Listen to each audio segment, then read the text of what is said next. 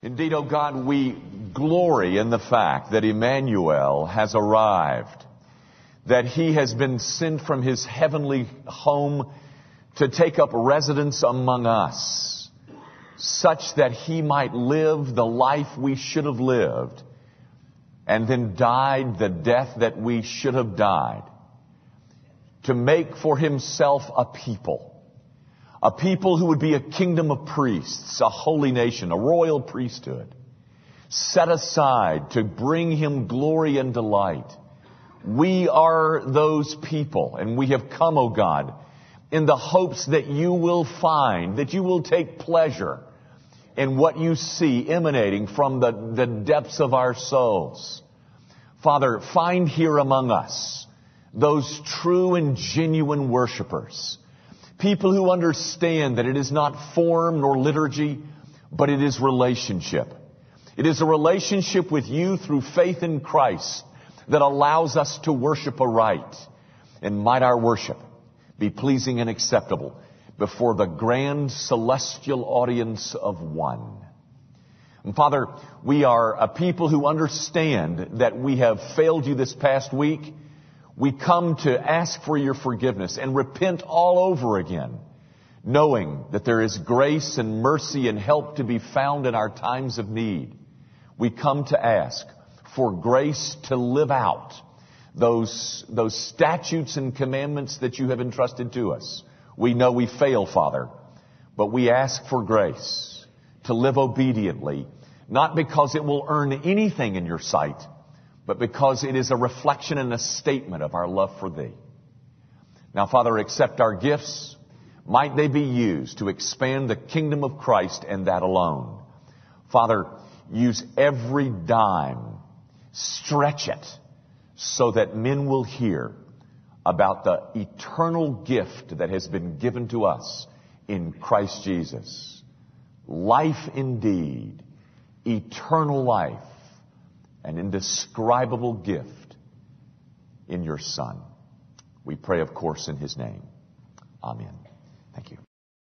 Open your copies of God's Word, if you will, to Acts chapter 8, and let's continue our study of that book.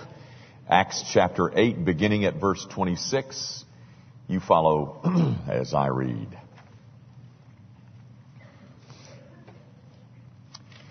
Now an angel of the Lord spoke to Philip saying, Arise and go toward the south along the road which goes down from Jerusalem to Gaza.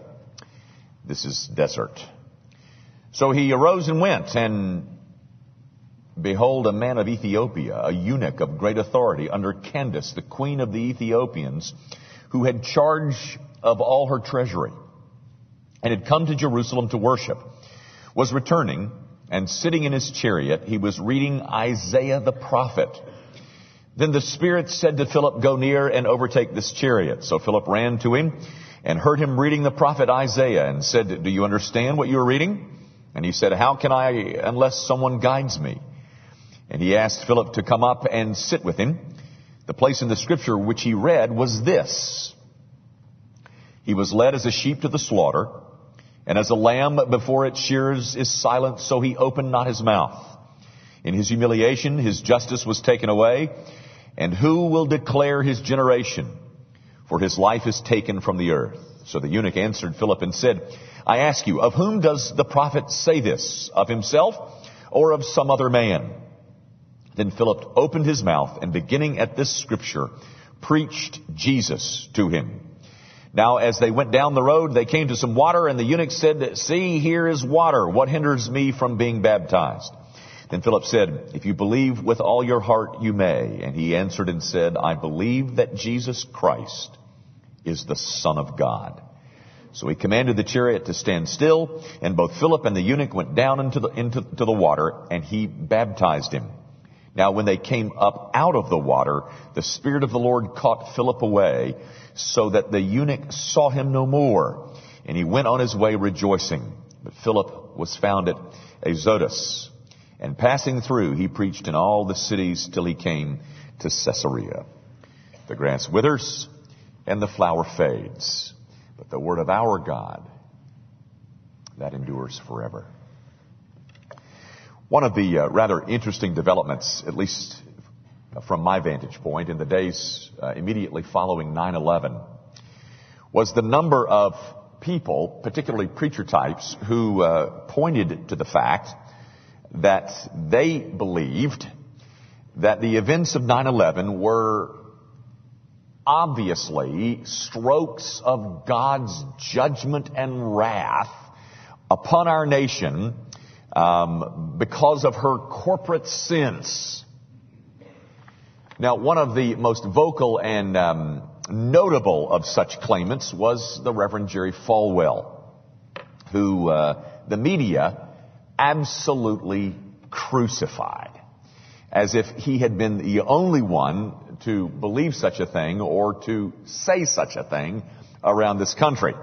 And a few days later, um, he, under media pressure, retracted his statement and apologized, and I, for one, was glad that he did. But uh, at the same time, here, here's the point, or kind of the point. Um, at the same time that all this was going on, that is, that poor Jerry Falwell was being crucified for what uh, a position that he took, which I did not take, and and I, I was chagrined that others had. But be that as it may, um, while all this was going on, and every such flack had been uh, aroused because of such a position, at the same time, in gatherings all over this country, uh, in Yankee Stadium and at the Rose Bowl in Pasadena. They had all these gatherings that were taking place. People just kind of getting together and and uh, doing something, you know, in response to 9/11. And at those gatherings, so many of them were singing songs, and one of the songs that they sang was the Battle Hymn of the Republic. Do you not see the, do you remember the words of the battle hymn of the Republic? It goes like this. Mine eyes have seen the glory of the coming of the Lord. He is trampling out the vintage where the grapes of wrath are stored. He hath loosed his faithful lightning like a terrible swift sword. Now guys, do you see any contradiction here?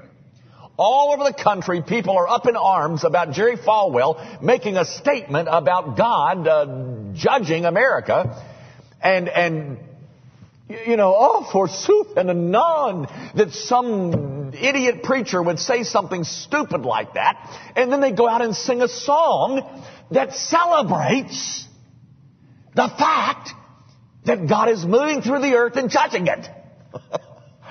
I thought that was kind of comical myself. But um, that's really not my point. My point is that last line of that song, or at least last line of the stanza, goes, as you know, his truth is marching on. I say that, guys, because when I read and studied this passage, really not so much this passage, but as this whole section of the book of Acts, that's what it reminded me of.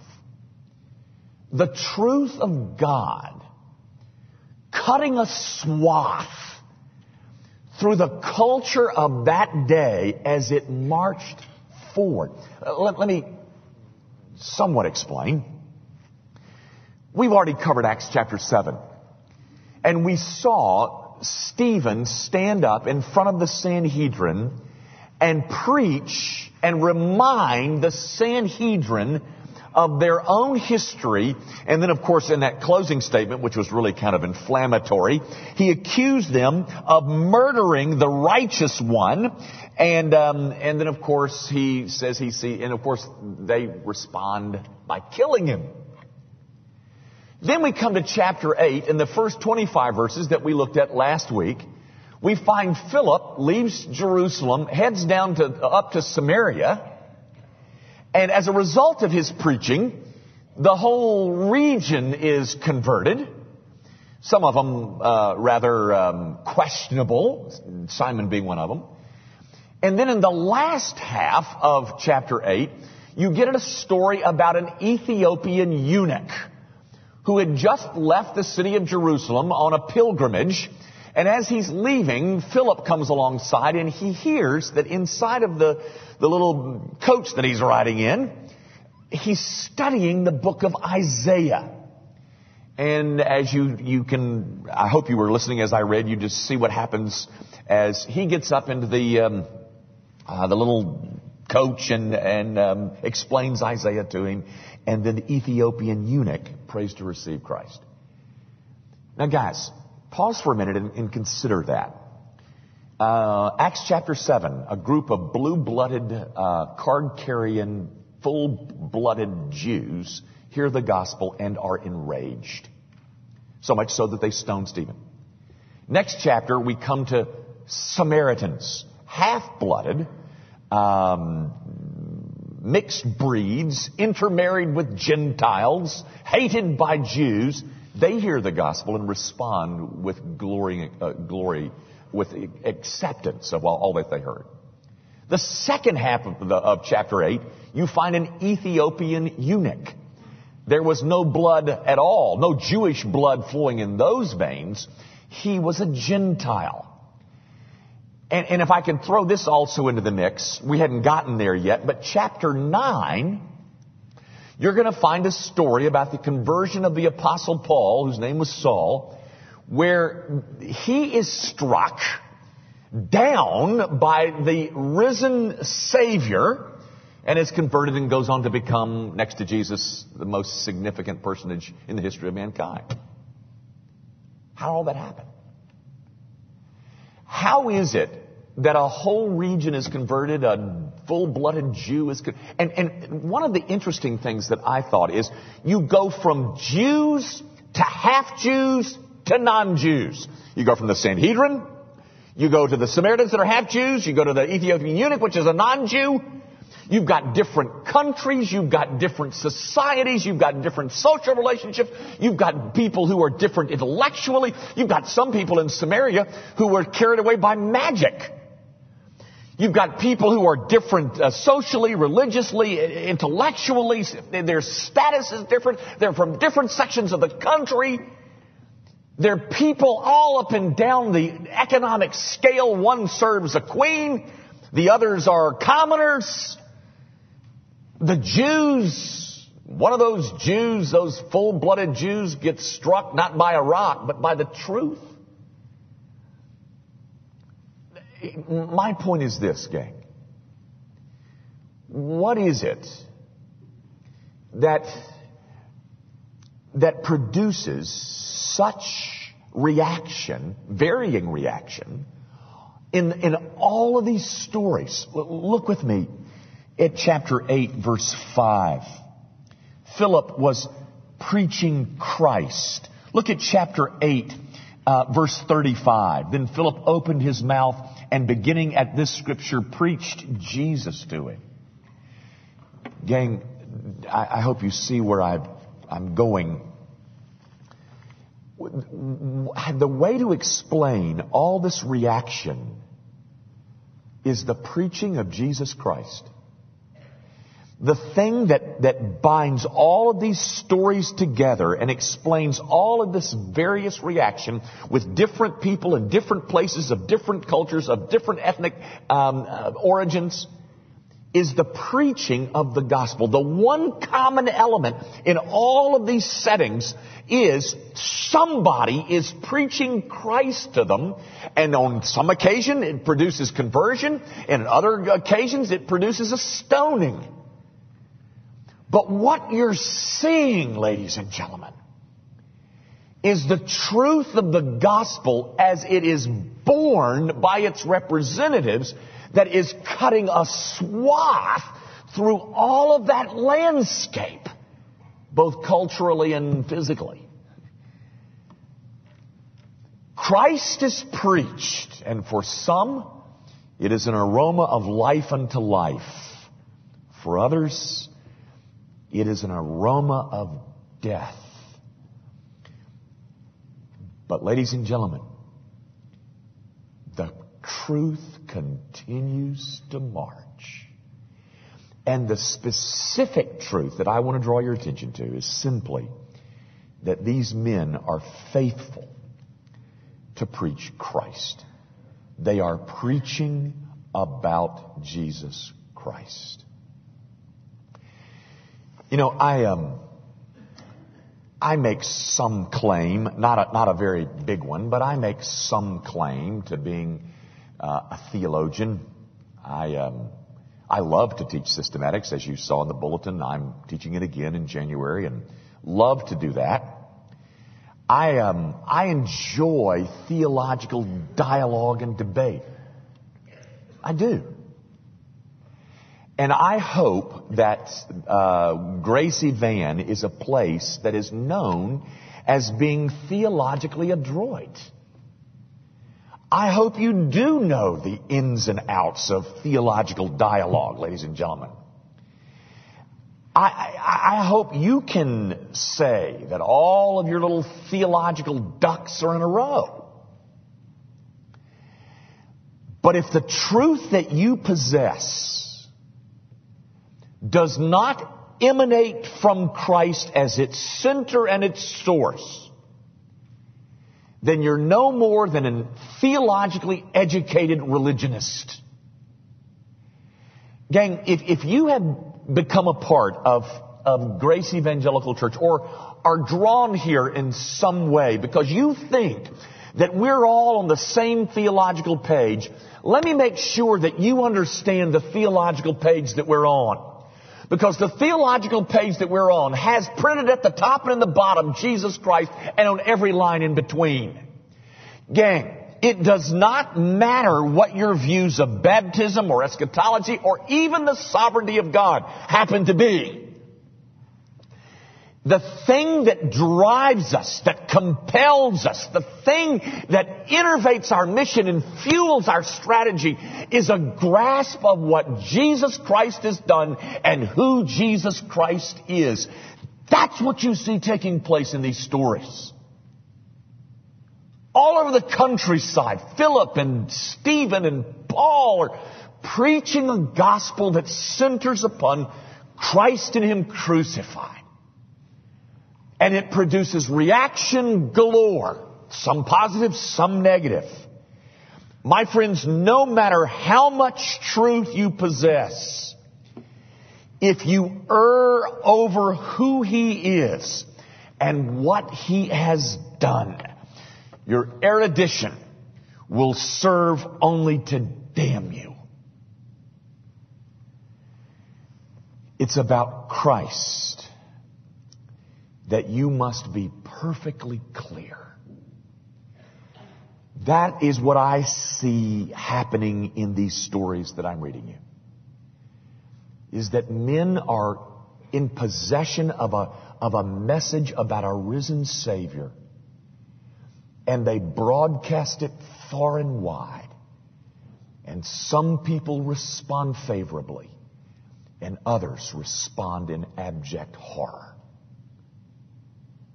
But the essence of their message is not whether we sprinkle or immerse. It is not whether we are pre-mill nor post-mills.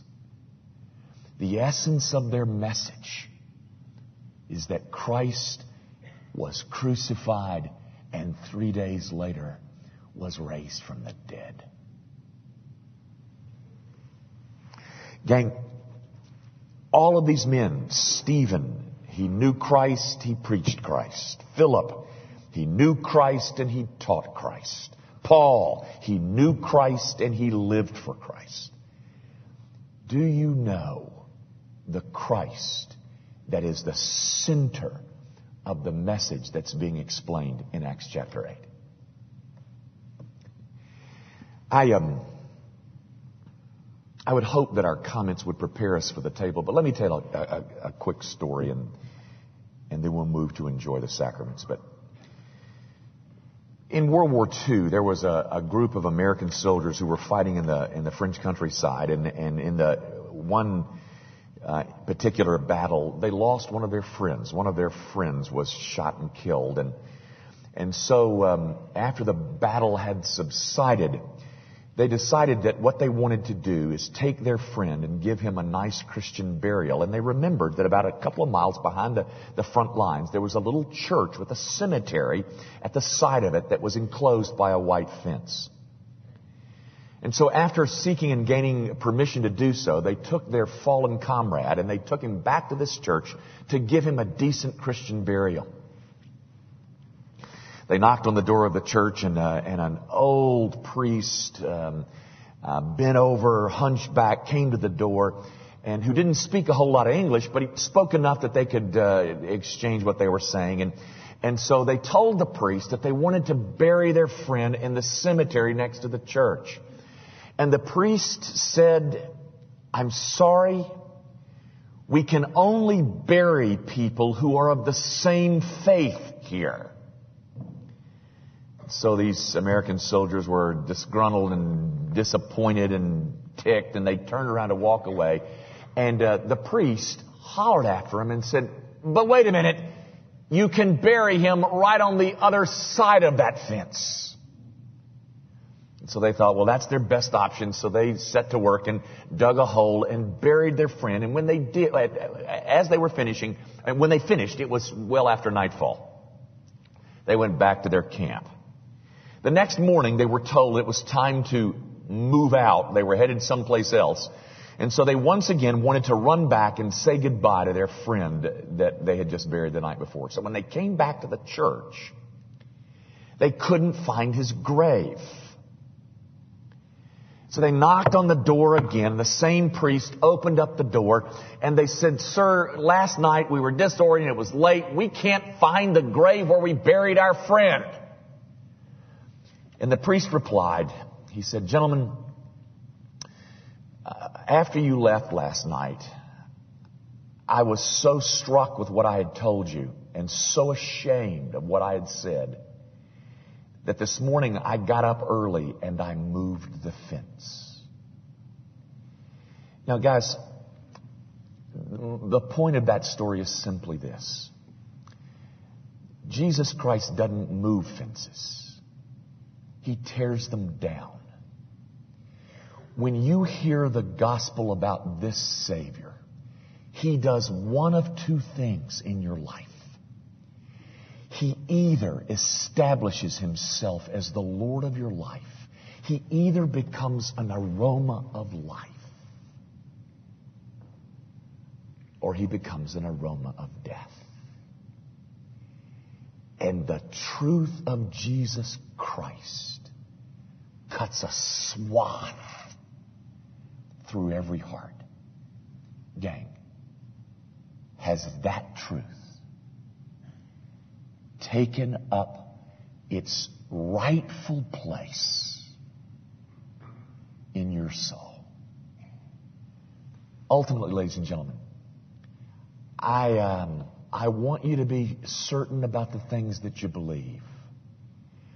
But we can afford to have a little bit of fogginess about some things, about Him and what He has done. We can afford no confusion. Christ and Him crucified is who we celebrate around this table.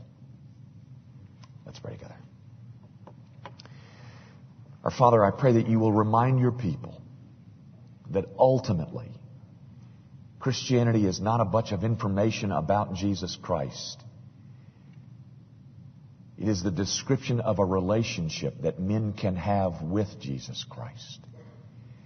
And I pray that every man, woman, boy, and girl in this room understands that their whole eternity pivots on what thoughts they think about Jesus Christ. Might he be enthroned in every heart in this room. We ask it, of course, in Jesus' name.